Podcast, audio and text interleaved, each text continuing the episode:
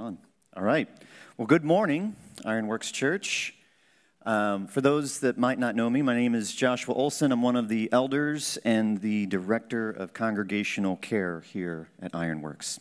Just want to thank you for joining us, whether you're here in person or you're tuning in via the live stream.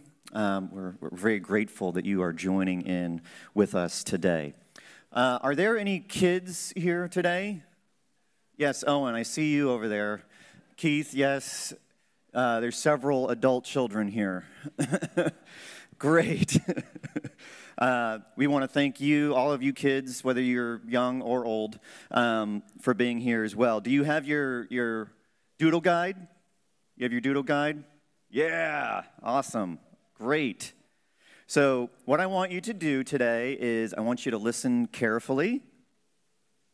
I want you to try to complete the drawings when you're prompted. And if you are able to listen carefully and keep quiet and complete your drawings, then you'll get a wonderful prize at the end of the service. All right? Does that sound good? Oh, and parents, just so you know, the prize does have small parts in it, so it is a choking hazard. So please, if you have very young children, only allow them to have the prize with parental supervision. All right, so we're going to be talking about David again today. And David's this intriguing guy, right? He's both incredibly wise and often just really, really dumb. He's very strong militarily. Like, he can defeat any foe that comes up against him. Giants, armies, bow before him. But he's often a weak father. He loves God deeply, deeply in his heart and soul, wanting to obey and love and serve God. But he's also deeply flawed and makes some pretty spectacular ways of failing. So let's get into this story, shall we? If you are able, please stand as we listen to the book that we love as Mark reads it for us this morning.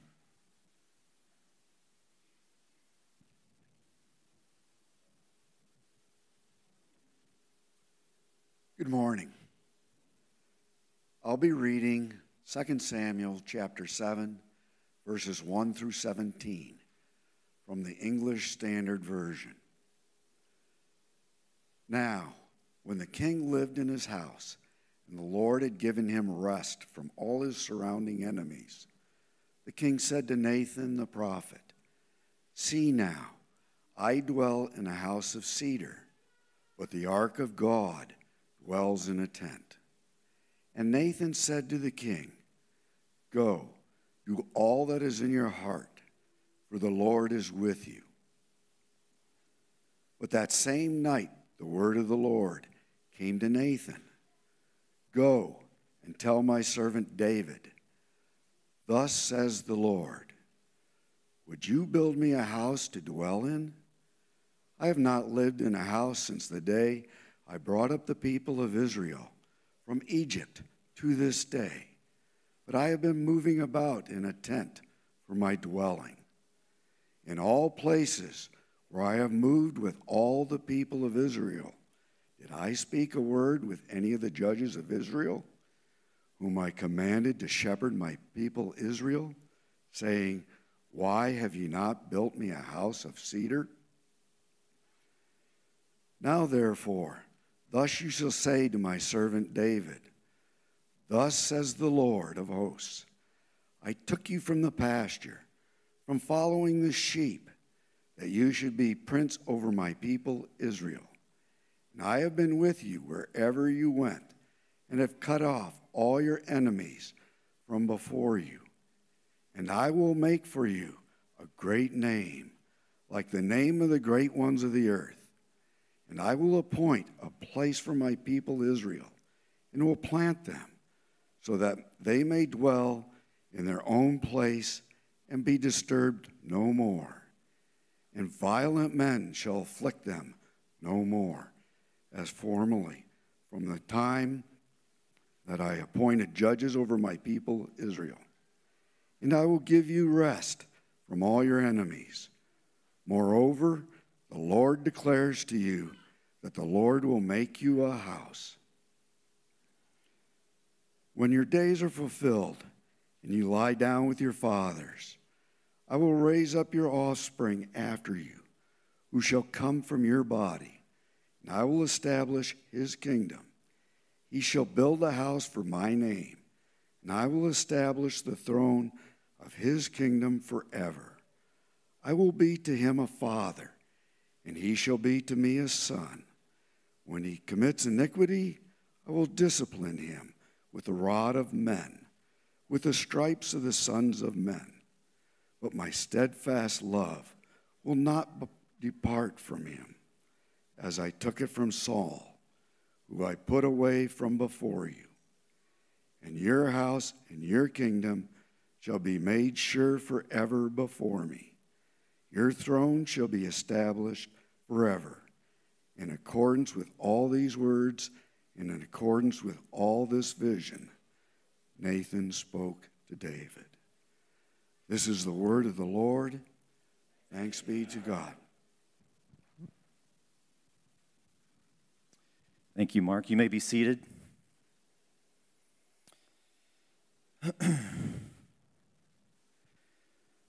I remember a few years ago walking into emergency room number 6 with tightness in my chest and a lump in my throat. When I walked in, my 2 friends were sitting on the stretcher next to their baby, who was lifeless and blue. It's a mother and a father's worst nightmare. How can someone possibly get through such a horrific tragedy like this? How can someone bear up under the immense grief that you would feel at that moment? I believe that this text actually holds the answer for us. So I want you to listen, and listen carefully, so that you, when you are in that situation, can find the answer. So even though I'm decidedly not handy, I think the most complex thing I've ever built is an IKEA wardrobe. I also have built some of those Pinewood Derby cars, and those are pretty complex too. But our story is about building. It's about building houses. And as we consider this building of houses, we will look at 3 different things. First, we'll look at the fact that David says to the Lord that he will build a house for the Lord. Second, we'll look at how the Lord responds to David, and he says, "No, you won't build me a house. I will build you a house." And then finally, we'll consider what it is, the cost for building a house. What is the cost for building a house? So first, David says he will build a house for the Lord. So our story begins with David kind of relaxing in his newly finished cedar home. He's kicking back, sitting out on the porch, just enjoying the work of his hands. You ever felt that joy of when this blank canvas comes to life after you've built something and you can see it and touch it and feel it and just enjoy the work of your hands? And that's what David's doing right here. He is sitting back, enjoying the fact that he has built this beautiful house for him and his family. So kids, your first drawing prompt is to draw David relaxing in a huge house or palace. So draw that for us. Now, but David's joy is interrupted very quickly by this unsettling thought that comes into his mind. He is sitting here living in this large cedar house, and he remembers that the ark that he just brought up into Jerusalem is dwelling in a tent made out of curtains. And so he goes to his counselor and the resident prophet in Jerusalem, Nathan, and he says in verse 2, "See now, I dwell in a house of cedar, but the ark of God dwells in a tent."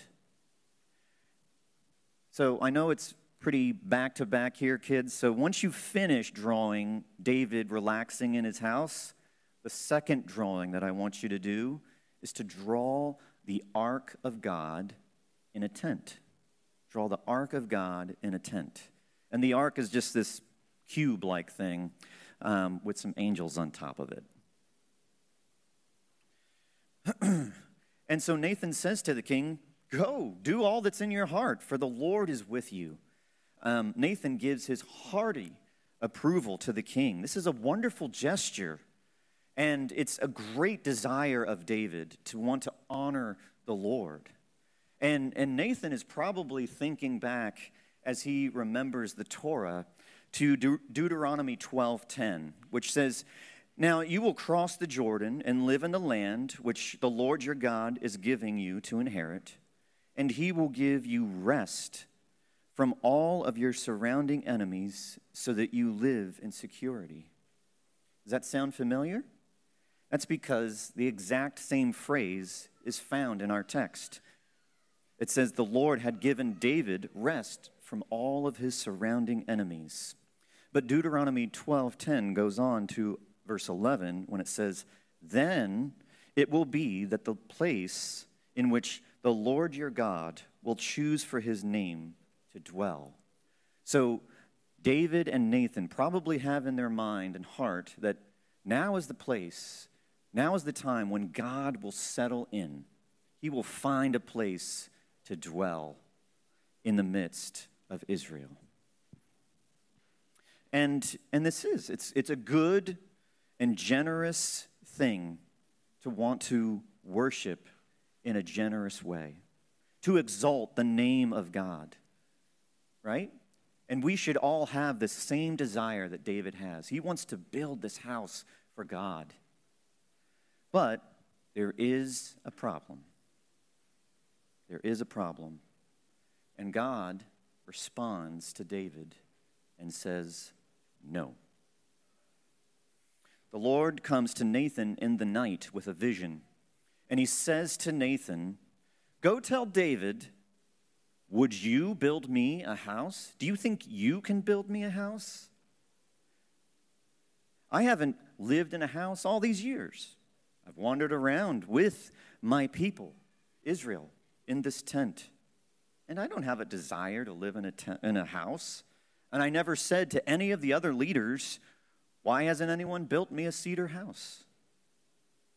And as we look at this, why is God saying this to David? Why is God saying, "No, no, no, no"? Because it seems like a very good gesture, right? There are two reasons that I can see from the scriptures that the Lord stops David from building this house. And the first one is simply this: God does not need a house. How can anyone, anywhere, build a house for a being who is omnipresent, who is omnipotent, who is infinite and vast? In fact, it is in him that we move and have our being. So who can give to God anything that he doesn't already own? And the reason why God instructed Moses to construct a tent, a tabernacle, for the house of the ark was so that as the people are moving from Egypt into the wilderness and into the promised land, that his presence would be with Israel, so that he would show the people of Israel with this symbol of the ark, that God is with his people. It's not because he needed a tent. He wanted to show his people that he was with them. And so I wonder if you've ever felt this conundrum in your own mind and heart. How can I serve God? He doesn't need anything. He doesn't even want anything. Everything that he needs or wants, he finds within himself. So how can I give to God? How can I serve God? We'll also answer this question in a little bit, so hang on to it. So the second reason that God gives to David why he can't build him a house is found in another passage. It's in First Chronicles chapter 22.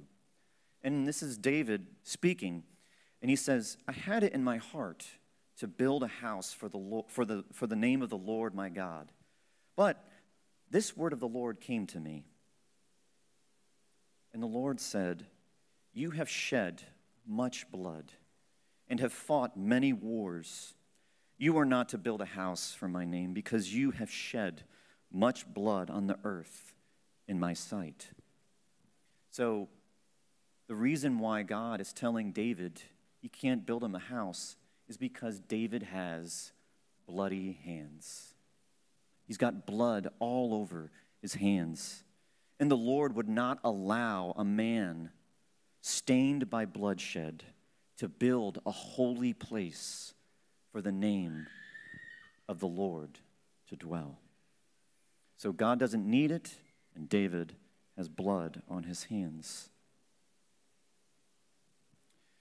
But then, moving along, the Lord says to David, starting in verse 8, he says this, thus says the Lord of hosts, I took you from the pasture, from following the sheep, that you should be prince over my people Israel. And I have been with you wherever you went, and have cut off all of your enemies from before you. And I will make you a great name, like the name of the great ones on the earth.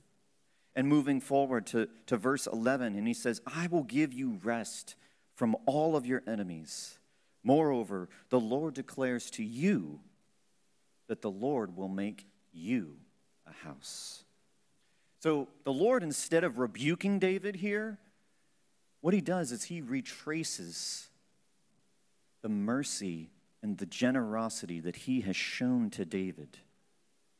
And basically what he's saying is, not only do I not need a house of cedar for you to build for me, but you, David, have needed me your entire life.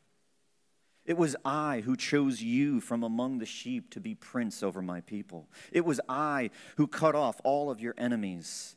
And it is I who gives you rest now. And I will be the one who builds you a house. I don't need you, David. You need me. And that is what is true for David is also true for each and every one of us here. God doesn't need you, but you have come here this morning with an unquenchable need for God.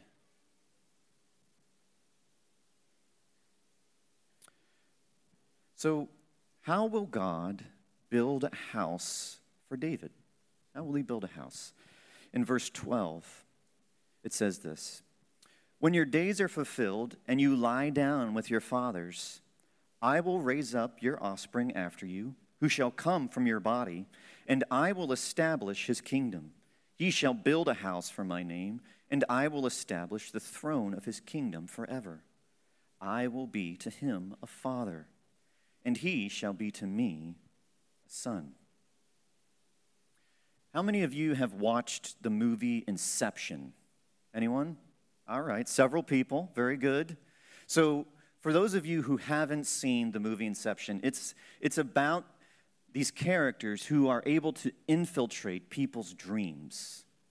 And what's interesting is it gets more and more complicated as you go in, and these people infiltrate people's dreams, but then within that dream, they infiltrate the dreams of the person in the dream.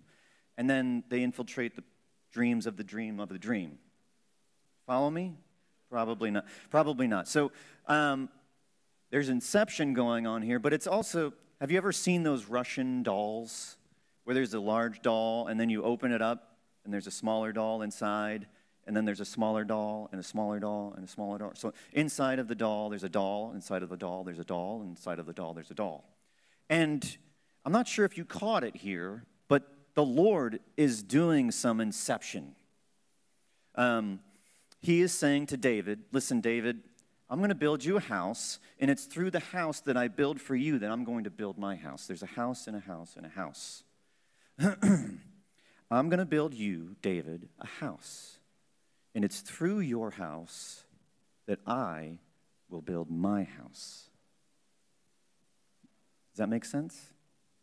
Follow me? There's some inception going on. It can be... You have to watch Inception twice in order to understand it, and you still don't understand it. So I totally get it if it's a little confusing, but just follow with me. The third point here that I want to consider is the cost of building a house. In Luke 14, Jesus is teaching his followers about discipleship.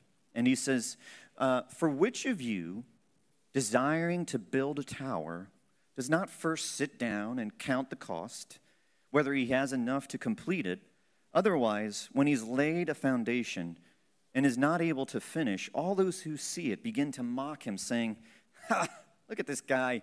He began to build, but wasn't able to finish.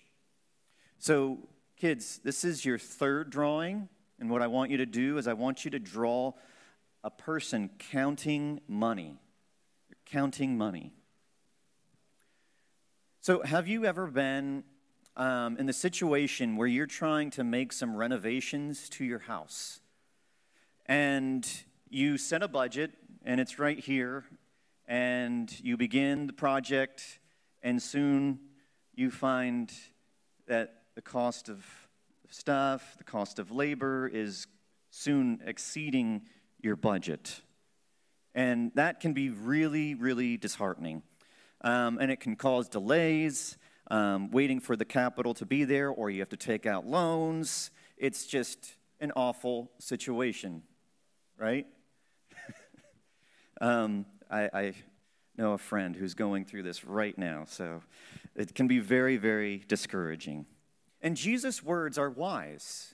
With any commitment that we have, we need to consider the cost of that commitment. Whether it's a cost of time, this is going to cost me this much time that I have to invest in this particular commitment. Or it's a commitment of energy, whether it's emotional energy, spiritual energy, or physical energy. Or just the cost of money. Like, you have to consider all of these things in any kind of commitment. And I'm sure that David was considering the cost that it would incur him for building the house for God. In fact, I know that to be true because the Bible says so. In First Chronicles chapter 28, verse 2, it says, David says, I had it in my heart to build a house for the ark of the covenant of the Lord and for the footstool of our God. And I made preparations for building. So he counted, drew out the plans, made sure he had the materials, made sure he had counted all of the costs. He had made the preparations for the house of the Lord. But what about the Lord? What about God? What was the cost of building a house for David? What was the cost for God for building a house for David, who would end up building a house for God? Well, listen. Listen to what God says. He says, the Lord declares to you that the Lord will make you a house, David, when your days are fulfilled and you lie down with your fathers, I will raise up your offspring after you, who shall come from your body. I will establish his kingdom. And he should build a house for my name. I will establish the throne of his kingdom forever. I will be to him a father, and he shall be to me a son. When he commits iniquity, I will discipline him with the rod of men, with the stripes of the sons of men. But my steadfast love will not depart from him, as I took it from Saul, whom I put away from before you. And your house and your kingdom shall be made sure forever before me. Your throne shall be established forever. What is God saying here? He's saying 6 different things to David. 1, that he's going to build a house for David. 2, that it will be one of David's offspring. 3, that he will build a house for the name of the Lord. 4, that the son of David will have God as his father. And so he will be the Son of God. 5, because of sin, because of iniquity, this son will be wounded by the wooden shaft of men and with flogging by the sons of men. And 6, this son will establish the house and kingdom of David forever. So remember those Russian dolls and how God is building a house, who's building a house, that will build a house. Prophecy can also have this kind of cadence to it as well, where the Lord is making a prophecy and there's immediate fulfillment, but partial. It's not complete. So we see this in the son of David, Solomon, who does build a beautiful, grand temple for God. But it's not complete. So within that prophecy, you take out the doll, and there's another doll, until you get to the very specific fulfillment of this prophecy. And where do we see this? This is in the person of Jesus Christ. Remember those 2 reasons that the Lord gave to David for him not to build a house for him? 1, he doesn't need a house because he's omnipotent. And 2, David has blood on his hands. God addresses both of these concerns in this prophetic word to David. How? First, God wants to build a house through the Son of David, the Son of God, that will expand throughout the entire earth. See, in Mark 15:38, it says, the curtain of the temple was torn in 2 from top to bottom, putting to end the period where God would live in a house. And in First Corinthians chapter 3, verse 16, it says, do you not know that you are God's temple, and that God's Spirit dwells in you?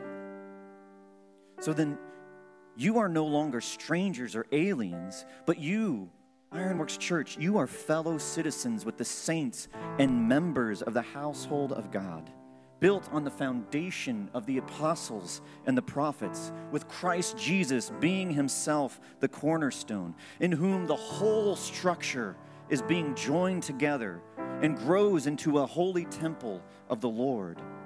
In Christ, you also, Ironworks Church, are being built up together into the dwelling place of God by the Spirit. This was God's plan, that you, Ironworks Church, would be the dwelling place of God, that his church would be his dwelling place, and that his presence would fill the entire earth as the church fills the earth. Number 2, David had blood on his hands. God's answer to this is this: the Son of God, the Son of David, took David's blood, and he had it on his hands. All of David's sin, all of David's impurity, all of his blood on him on the cross. This Ironworks Church is the cost that God incurred to build a house for David, the life of the innocent, precious Son of God. Hebrews 4, we don't have a high priest who is unable to sympathize with our weaknesses, but one who in every respect has been tempted as we are, but without sin. He doesn't have any blood on his hands. He has no sin in his heart, but Christ offered himself as a bloody sacrifice so that we could be pure. What does this mean for us this morning, Ironworks Church? It means this. 3,000 years ago, the Lord had you in his mind when he was laying the plans for his house. When he was making those preparations, he saw each and every one of you as the building blocks of his dwelling place. He wanted you to be a part of it. And if you are here this morning and you don't identify as a Christian, he's inviting you to be a part of his house. And if you would come to Christ, he would make you clean. He would take all of your sin, forgive you, and make you righteous, and his Spirit would dwell in you. And what else does this mean, Ironworks Church? It means that God's Spirit, who's the comforter, the advocate, and the gift giver, dwells in you. And so he gives you gifts. We can't serve God because he doesn't need anything, right? That's the problem. That's one of the problems we encountered here. How can David serve God? Because he doesn't need anything. How can we serve God? Because he gives us gifts to serve one another. And in each one of you dwells the Spirit of God. And so we can serve God as we serve each other. And it means this. It means when I walk into emergency room number 6 and I see my friends on the stretcher holding their lifeless infant in their arms, I don't enter into a place of utter despair, but I walk into the presence of God. The presence of God comforting this grieving couple, bringing them to a place of prayer and even worship, the supernatural comfort of God was so tangible in that place right then, right there, that I felt like I needed to take off my shoes. God was there in the midst of this person's most horrific day, enabling them to worship. And that is what each and one of you have this morning in God's Spirit, so that we could all enjoy sweet, wonderful, blessed communion with God. So let's do that. Let's come to this table. Let us enjoy sweet, sweet communion with God this morning.